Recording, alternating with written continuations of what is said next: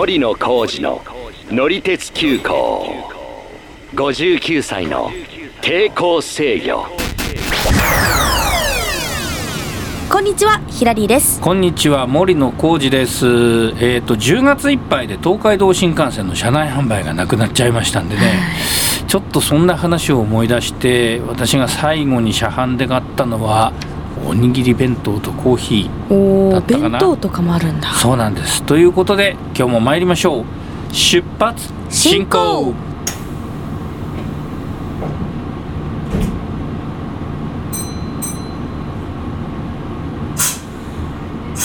計画的に旅行されてる方っていうのはね、うんあんまりそういうことはないと思うんですけど、はいはい。もう私の場合は急に思い立ったりとかね、ん。それからちょっと早く駅に着いたから一本前のあの新幹線だったらこう乗車変更して乗っちゃおうとか、うんうんうん。そういうことがありますんで、はい。車内販売っていうのはありがたかったなというかなかったら困るなっていうこともありましたね。あ困ることとかもあったんですね。うんまあ例えばねもう昼食べ損ねて、うん。ね駅の立ち食いそばとかでもあればいいんですけど、はいはいはい。それすらももう間に合わない状況でギリギリだったり新幹線に乗ったりとかうん。いうこともあったんで本当にねさっき言ったおにぎり弁当1個に助けられたとか、はい。そこまで、うん。そうなんですよ。まあ、うん。そんなことをまあ言ってますけどまあでも日本国中ね全部なくなっちゃったというわけではないんですよ車内販売そうなんですか、うん。なんか結構ねこの車内販売なくなるってなった時に、こうみんなこうインフルエンサーの方とかも新幹線乗って最後に買いましたみたいな結構乗っけてる人いましたけど、うん、あのだからね最後のね、うん。1か月ぐらいはねなかなかねあの、うん。車内販売のお姉さん方がこう回ってきてくれないということもあったんですけど。忙しかったんだそうそう多分いろんな人が買ってたんでしょうね、うんうんうん。でもまああの同じ新幹線でも山陽新幹線とか、はいはい、まあ、JR 東日本の方のあの東北とか、うん。えー上越北陸それからあのあずさ号とか日立号という在来線の特急もあるんですけども、うん。まあ、これはね11月以降も継続はされてるんですよ、うん、であのウェブにもね出されてるところもあるんでどんなメニューかなっていうのが分かるんですけど、はい。まあ、それちょっと見てみたらね、えーお弁当とかサンドイッチみたいなものはねなかったみたいですね。そうなんだ。うん。じゃあ何が売ってるんですか、なんかまあ菓子パンみたいなものはありましたしそれからまあ飲み物ね。うんビールとか、それからまあお茶とか、まあ、ノンアルコールアルコール両方ありますよね。うん。からあとね東北の方だとね前に昔一回買ったことあるけどホヤの燻製とかね。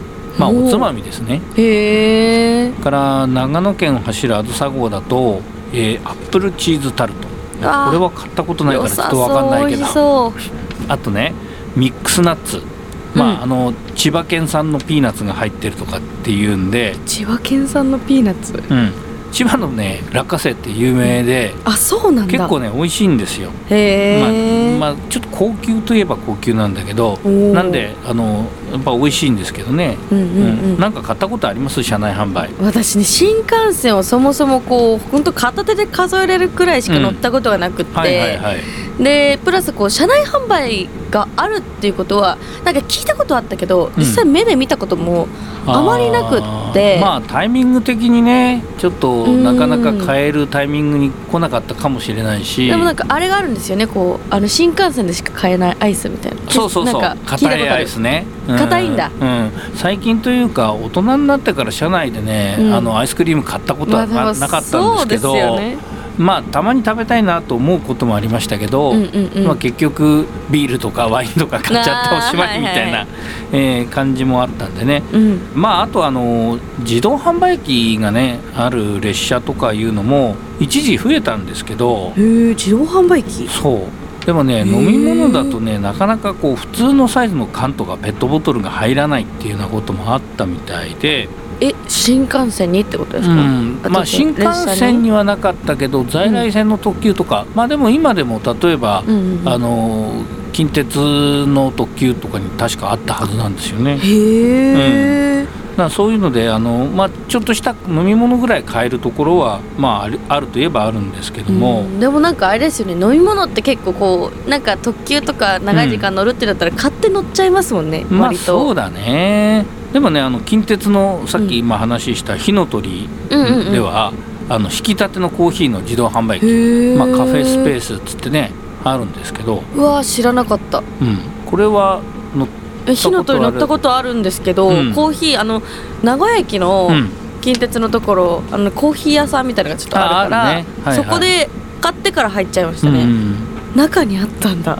あります。う。わーちょっと今度乗るときそれ行きたいな、うん、まああのちょうどねコンビニのあのコーヒーのマシンみたいなのがついてるんで、うんまあ、それで引き立てが飲めるとおいうやつなおんですけどいいですねでもね昔はねもっと本格的なものがね車内でね食べたり飲んだりできたんですけど、はいはい。それは食堂車というのがあったからですね。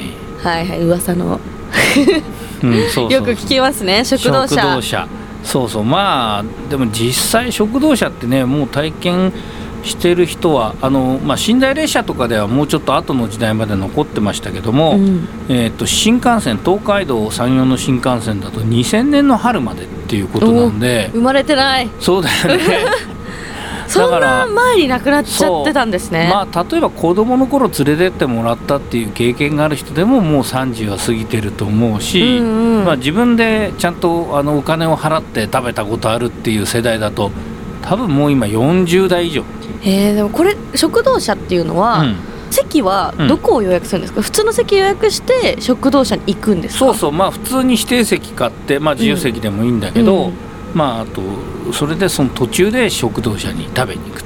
へえあじゃあ別にこう食堂車の席を買わなきゃいけないとかじゃない？あまあ一応ね食堂車の予約ができるというのもありましたけどそれはあのもうちょっと後の時代のその寝台特急とかね、うんうんうん。ちょっとその特殊なその列車だったんですけどはい昔新幹線にそのもうほとんど全部の列車にうん。あの食堂車がついてた時代があって、まあ、ただね結構混んでる時期だと自由席にも座れないとか、まあ、指定席ももう満杯とかだったりすると、うんうんまあ、ちょっとそこで食堂車にいるなんて人もいたかもしれないけどね。ああなるほど、うん、そんな話は聞いたことありますが、まあ、基本的には自分の席に座ってて、うん。で途中その食事をしに行ったり、うんうん。まあ、お茶とかビールとか飲みに行ったりっていう感じですよね。えーでもなんかこうグラスとか使いづらくないですか？なんかガタンって。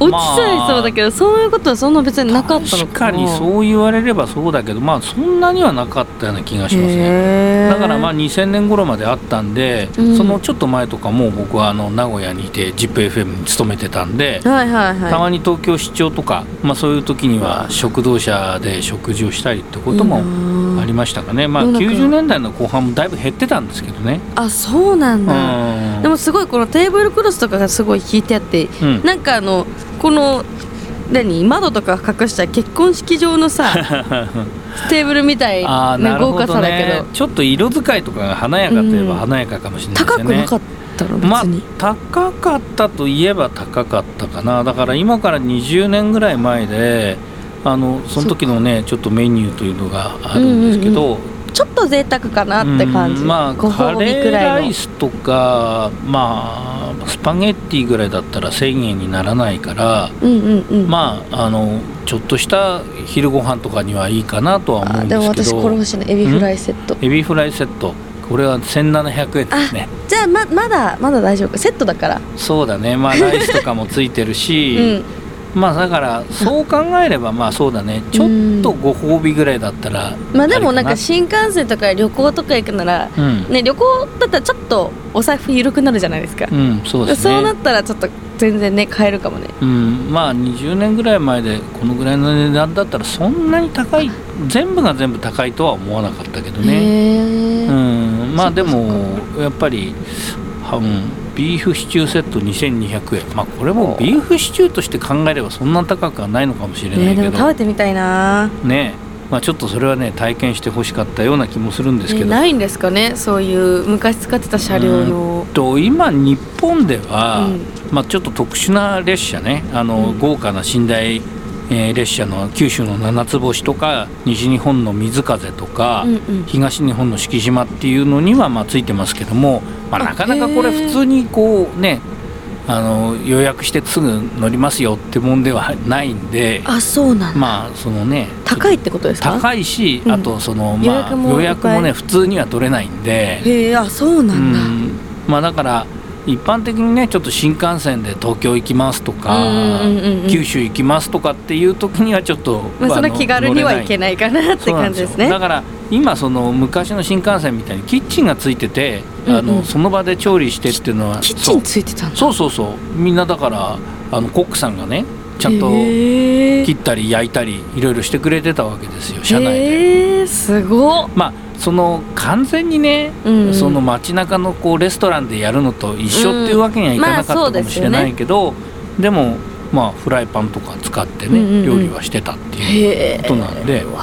そこちょっとバイトとかしてみたかったな。ああウェイトレスのバイトとか楽しそうだけどな。まあ昔の話だとね はいそこでね車掌さんとこう食堂車のねウェイトレスさんがこう恋に落ちるなんてこともあったようなことはね聞いたことあります。へえいいね。まあ今ねうん。近鉄の島風なんかだとあの車両の中でカレーなんかを温めてもらって食べることができるんでまあちょっとうん。食堂車という感じではあるかもしれないですけどね、まあ、あとあの各地の観光列車なんかでうん。外部で作ったものを積み込んででも配膳だけあの車内でお皿に盛ったりとか。うんそういうのはあったりするんですけどね。こういうの海外にはないんですか？あもちろんありますよ。うん。で今でも、まあ、あの現役として走ってるところは結構あるみたいなんですけど、まあ、私もねそんな詳しくないんで、で海外でその食堂車に行ったのってのもかれこれ15年ぐらい前にフィンランドでちょっと仕事で行ったことがあってその時はい。1回行ったんですけど、いいね、えっ、とねその時はねミートボールスパゲッティと生ビールみたいなもんだったかな。もなんかね昔のね日本のあの列車のビュッフェって言ってたんですけど、あのなんかホテルのね朝食とかじゃなくて、日本のその食堂車じゃないビュッフェっていうのはあの立ち席で食べるか、まあ、カウンターみたいなとこで座って食べるみたいな簡単なものを出すみたいなね、うんうんうんうん。感じだったんですよ。へえあそうなんだ。うん。食べ放題ってわけじゃないんだ、食べ放題じゃない。ちょっと列車のことかと思った。列車の中で食べ放題はちょっとねちょっとやばいか。大変だと思う。いろんな意味で。用意する方も大変だしね。そういうわけじゃないのか、うん。なるほどね。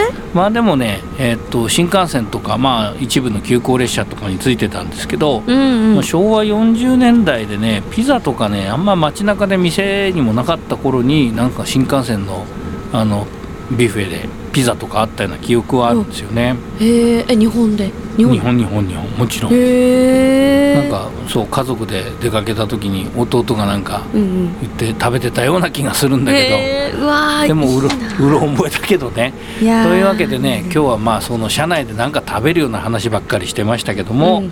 えーまあ昭和っぽい話でしたね結局ね。いやー、えー。でも最高ですね、はい。一回ちょっとタイムスリップして行ってみたいなってすごいまあちょっとねまだ似たような体験できるところはあるんで、うん行ってみたい、まあちょっとそういうのはあのぜひ体験してみてください、はい。えー本日もご乗車ありがとうございました。担当の車掌は森野浩二と乗客のヒラリーでした。X 旧 Twitter で写真なども載せてますんで見てください、えー概要欄に URL 載せておきますのでよろしくお願いします。ではまたのご乗車お待ちしています。森野浩二の乗り鉄急行59歳の抵抗制御。ぜひ他のエピソードも聞いてください定期的に配信していますのでフォローもよろしくお願いします。よろしくお願いいたします。